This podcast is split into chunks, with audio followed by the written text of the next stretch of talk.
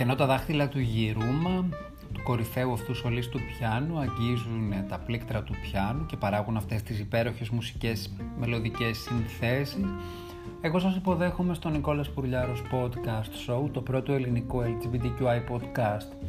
Περνάμε δύσκολες μέρες, ο Νικόλας Πουρλιάρος δεν έχει τα κέφια του, αλλά επειδή είναι σημαντικό επί του πρακτέου να στηρίζει την πεποίθηση αυτή που σας έλεγε σε τόσες προηγούμενες εκπομπές ότι δεν πρέπει να στεναχωριόμαστε, δεν πρέπει να το βάζουμε κάτω, πρέπει να προσπαθούμε για να αντιμετωπίζουμε τα δύσκολα επιστρέφει, επιστρέφω στο δικό μας ραντεβού στη δική μας θεματολογία, στη δική μας γέφυρα επικοινωνίας, στη δική μας γέφυρα αγάπης που έχουμε και σας ευχαριστώ πάρα πολύ. Το Νικόλας Προυλιάρος Podcast Show βρίσκεται μία ανάσα πριν τις 700 ακροάσεις σε ένα μήνα ε, παρουσίας. Περνάω στο πρώτο θέμα και έχω να σας πω ότι αυτό δεν με έκανε και νιώσω έτσι λίγο περήφανα για, την, για το ότι είμαι Έλληνας. Έχει συμβεί το εξής, το διαβάζω από το περιοδικό Antivirus. Στην Πολωνία περίπου 100 δήμοι έχουν αυτοανακηρυχθεί ως LGBTQI-free περιοχές δηλαδή ε, περιοχές οι οποίες είναι απαλλαγμένοι από κάθε LGBTQI δικαιολογία. Η κίνηση αυτή προήλθε από το συντηρητικό κυβερνούν κόμμα του νόμου και της δικαιοσύνης πριν τις κοινοβουλευτικές εκλογές του 2019, του Οκτωβρίου του 2019, οπότε και ξεκίνησε μια εκστρατεία εναντίον των δικαιωμάτων των LGBTQI ατόμων. Ανάμεσα στις πόλεις που υιοθέτησαν αυτή τη στρατηγική μίσου ήταν και το Νόβι Σάτζ, η οποία τα τελευταία 30 χρόνια διατηρούσε σχέση αδελφοποίησης με την πόλη Σβέρτε της Γερμανίας. Προσπάθησα να σας το πω και γερμανικά ο ψευδό. Ε, η πολύχρονη, η πολύχρονη, πολύχρονη, πω, πω, απολύομαι. Η πολύχρονη αυτή σχέση έλαβε τέλος με την απόφαση του δημάρχου της πόλης Σβέρτε, το είπα καλά, ε, του Δημήτριου Αξβούργου, ο οποίος δεν ανεχόταν την ομοφοβία. Έτσι λοιπόν έκανε μία δήλωση την οποία ανέβασε και στα social media του, νομίζω στο ε, Twitter ή στο Facebook και δήλωσε χαρακτηριστικά ότι θέλει να σταματήσει την αδερφική σχέση της πόλης του με την αντίστοιχη πολωνική γιατί η πόλη στην οποία είναι δήμαρχος ο Δημήτρης δεν υποστηρίζει τη ρητορική μίσους ενάντια στα LGBTQI πρόσωπα. Διαβάζω ότι ο Δημήτρης Αξβούργος είναι αξ, αξ, Αξούργος. Είναι γεννημένος το 1983 στην Ελλάδα, η καταγωγή του είναι από τα Γιάννενα και την Κόνιτσα. Μετανάστευσε με τους γονείς του στη Γερμανία σε ηλικία 5 ετών, σπούδασε ιστορία και κοινωνικές επιστήμες στο Πανεπιστήμιο του Μπόχουμ, μαθήματα τα οποία δίδαξε επί 8 χρόνια στο γυμνάσιο της πόλεως του, έως που κατάφερε και εξελέγει δήμαρχος της πόλεως. Μπράβο στο Δημήτρη Αξούργο που με τη δική του στιβαρή και συμβολική κίνηση είπε όχι στην ομοφοβία, ειδικά έτσι όπως την εξάγει στην Ευρώπη η Πολωνία.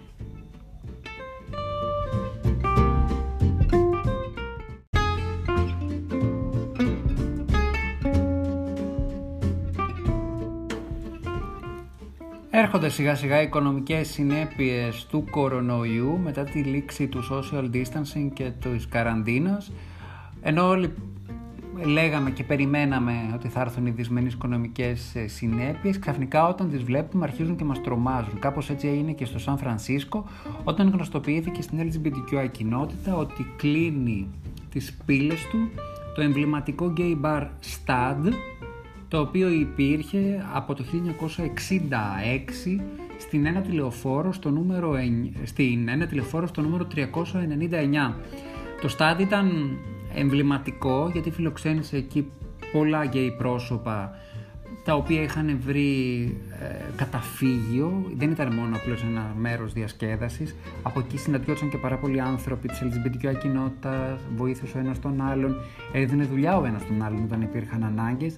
Η εξέλιξη έφερε, το, έφερε την αναβάθμιση του ΣΤΑΔ, είχε γίνει ένα σύμβολο για, τη, για τα LGBTQI δικαιώματα στο Σαν Φρανσίσκο και επεκτάθηκε στα χρόνια που ακολούθησαν έγινε ένα πολιτιστικό κέντρο, φιλοξενήθηκαν παραστάσεις με drag queen, φιλοξενηθήκαν παραστάσεις αφηρημένης τέχνης, video art installation και πολλά άλλα καλλιτεχνικά γεγονότα. Είχε γίνει μέχρι και art hotel, δηλαδή φιλοξενούσε καλλιτέχνες οι οποίοι παρουσιάζαν τα εκθέματά τους εκεί και μετά έμεναν εκεί ήταν πραγματικά η μήτρα μιας ε, κουλτούρας τοπικής του Σαν Φρανσίσκο, την οποία δυστυχώς οι άνθρωποι θα τη χάσουν. Δεν μπορεί να ξανανοίξει το στάντ και ενώ στην αρχή ήταν όλοι θλιμμένοι γιατί πιστεύαν ότι το στάντ θα σταματήσει να υπάρχει εντελώς, ο ιδιοκτήτης της επιχείρησης είπε ότι μελλοντικά θα ξανανοίξουμε, αλλά όχι στο εμβληματικό νούμερο 399, στο οποίο ήμασταν από το 1966. Οι λόγοι είναι οικονομικοί, δεν μπορούν να συντηρηθούν τα υψηλά νίκια για το Σαν Φρανσίσκο είναι πάρα πολύ ακριβό. Ο ιδιοκτήτης έβαλε μια γραμμή για funding από, το, από τους ε, φίλους στο διαδίκτυο αλλά και από τους ανθρώπους οι οποίοι όλα αυτά χρόνια ζούσαν εκεί. Είπε ότι τα χρήματα που θα συγκεντρώσει θα τα δώσει όλα στους εργαζόμενούς του. Δεν θα τα δώσει δηλαδή για να επενδύσει ξανά στον ίδιο χώρο και θα πάρει την επιχείρηση και θα τη μεταφέρει κάπου αλλού. Το αισιόδοξο είναι ότι θα εξακολουθήσει το στάντ να υπάρχει σαν όνομα. Το απεσιόδοξο είναι ότι ένας τόπος ο οποίος φιλοξένησε τα όνειρα, τις ελπίδες, τις προσδοκίες πολλών LGBTQI προσώπων, πολλών καλλιτεχνών, πολλών ανθρώπων οι οποίοι επιτέλους από το 66 και μετά βρήκαν ένα χώρο να εκφράζονται, χάνεται πια αυτή η άβρα, αλλά εδώ είμαστε για να την ξαναχτίσουμε και να την πάμε αλλού. Μπορεί να είναι άλλη, άλλα ντουβάρια, άλλα ακίνητα; Θα προσπαθήσουν, είμαι βέβαιος εκεί οι άνθρωποι στο Σαν Φρανσίσκο να φέρουν την ίδια άβρα, αγώνα, αισιοδοξίας, χαράς σε μια νέα εποχή και να βοηθήσουν καινούριου ανθρώπους, να βοηθήσουν ανθρώπους ξανά σε μια καλύτερη από το 1966 εποχή.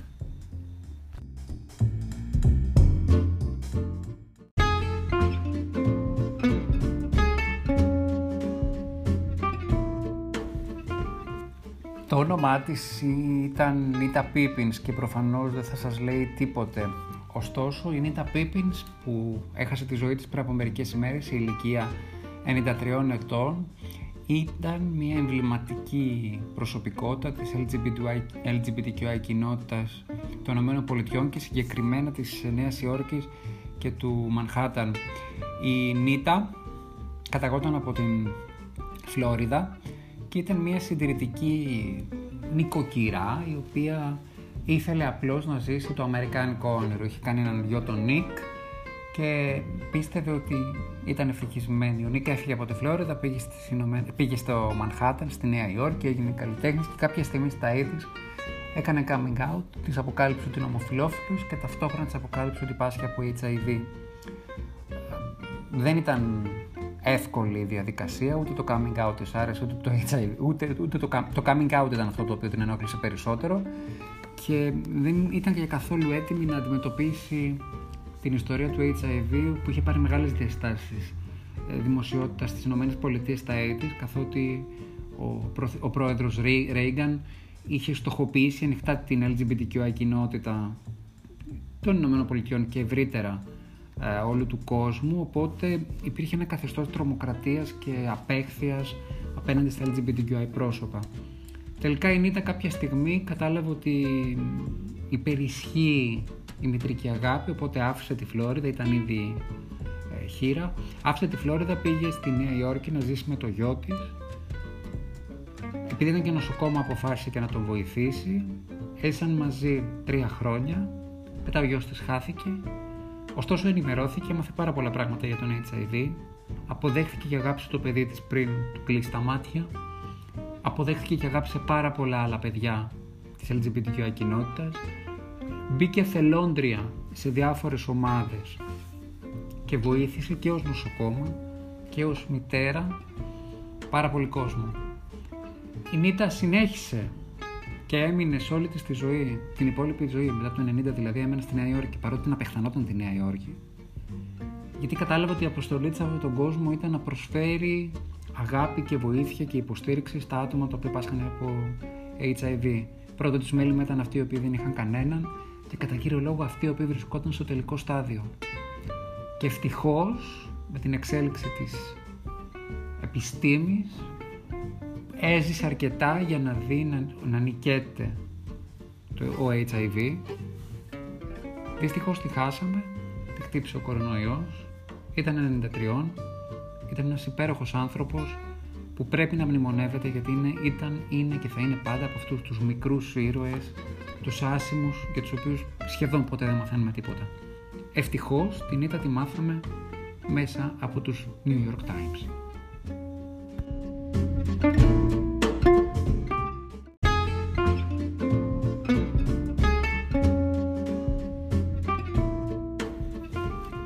Σήμερα θέλω να κλείσω το Νικόλας Πουρλιάρος podcast show με μια συγκινητική ιστορία αγάπης, αφιερωμένη όλη η εκπομπή στο Ρομπέρτο. Ο Ρομπέρτο σήμερα θα συμπλήρωνε τα 50 του χρόνια, αλλά δυστυχώς ο καρκίνος του στέρισε τη ζωή και ο σύντροφός του, ο Τζαν Μάρκο, αποφάσισε να τον τιμήσει με τον καλύτερο τρόπο. Την ημέρα των γενεθλίων του έκανε μια ανάρτηση όπου διηγήθηκε εν συντομία την ερωτική τους ιστορία και έγραψε τα ακόλουθα. Γνωριστήκαμε τυχαία. Δύο μήνες συναντηθήκαμε τυχαία δύο μήνες πριν γνωριστούμε. Τον έβλεπα στη δουλειά. Παρατηρούσα τον τρόπο με τον οποίο δούλευα. Τον τρίτο μήνα μου έστειλε ένα μήνυμα γράφοντάς μου πότε επιτέλους θα αρχίσει η πιο όμορφη ιστορία της ζωής μου; Περάσαμε ένα χρόνο όπου και οι δύο πιστεύαμε μαζί, περάσαμε ένα χρόνο μαζί όπου και οι δύο πιστεύαμε ότι είχαμε βρει τον απόλυτο έρωτα, την υπέροχη σχέση. Και δεν μπορούσαμε να πιστέψουμε πραγματικά ότι δύο άνθρωποι μπορεί να αγαπιούνται τόσο πολύ. Πηγαίναμε παντού μαζί, οπουδήποτε. Μέχρι που ήρθε ένα πρωί και το άσχημο, το κακό, τον χτύπησε. Προσπάθησα να κάνω τα πάντα για να τον βοηθήσω, τον κοιτούσα στα μάτια, του χαμογελούσα, τον φιλούσα, του έλεγα ότι όλα θα πάνε καλά. Όμως με κοιτούσε και μου έλεγε ότι δεν θα τα κατάφερνε, με παρακαλούσε να φύγω από κοντά του, να απομακρυνθώ, να τον αφήσω μόνο, να συνεχίσω τη ζωή μου. Δεν τον άκουσα ποτέ. Τον αγαπούσα τρελά. Απόλυτα.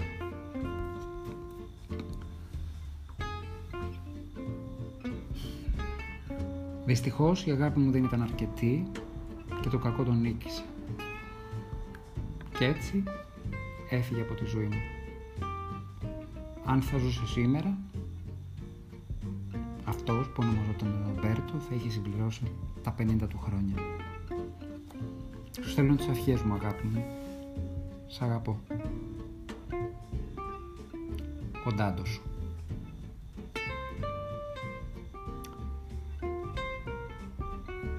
Έντονα συναισθηματικά φορτισμένο αυτό το κείμενο. Μπράβο στον Τζον Μάρκο που μπόρεσε και εξέφρασε τα συναισθήματά του και τα αποτύπωσε και τα δημοσιοποίησε και τίμησε τον σύντροφό του. Δεν ξέρω πόσο εύκολο είναι κάποιος να ξεπεράσει μια τέτοια απώλεια όταν έχεις βρει τον άνθρωπο της ζωής σου και τελικά τον χάνεις. Αλλά νομίζω ότι αυτό είναι ένα καλό μήνυμα για όλους εμάς που είμαστε ελεύθεροι. Να έχουμε ανοιχτά τα μάτια μας και τα αυτιά μας. Μην έρθει αυτός ο άνθρωπος από κοντά μας και ενώ είμαστε καλά, έχουμε την υγειά μας. Δεν τον αναγνωρίσουμε, δεν τον φέρουμε κοντά μας. Είναι πάρα πολύ δύσκολα τα πράγματα. Και υπάρχουν χίλιοι λόγοι για να καταστραφούν οι οποιοδήποτε σχέσεις και να είμαστε και άσχημα και μπορεί να υπάρχει μόνο ένας για να είμαστε καλά. Ειδικά αν είμαστε σε μια δύσκολη περίοδο. Επιχαίρω και χειροκροτώ αυτόν τον άνθρωπο, τον Τζον Μάρκο, και θέλω να πιστέψω ότι η αύρα της αγάπης του θα υπάρχει κάπου στο σύμπαν γύρω μας και θα φωτίσει όλους όσους το θέλουμε και πιστεύουμε στην αληθινή αγάπη. Είμαι ο Νικόλας Πουρλιάρος, με ακούτε στο Anchor, όπου λαμβάνετε και τις μουσικές μας φίνες, στο Radio Public, το Breaker, το Google Podcast, το Apple Podcast, το Spotify, τα είπα όλα. Κλείνουμε με ένα τραγούδι, το Blues Run, Run the Game, του Jackson Frank. Το έχω ξαναβάλει αυτό το κομμάτι και είχα πει ότι κάποια στιγμή θα σας εξηγήσω για ποιο λόγο το θεωρώ πολύ σημαντικό. Δεν ήρθε ακόμη αυτή τη στιγμή, γιατί πραγματικά αυτός ο, ο Jackson Frank έχει μια ιστορία απίστευτη. Θα σας στείλω την αγάπη μου και το ευχαριστώ που με ακούσατε. Σας χαιρετώ, ελπίζω να είμαστε όλοι καλά και να τα πούμε αύριο. Blues Run the Game.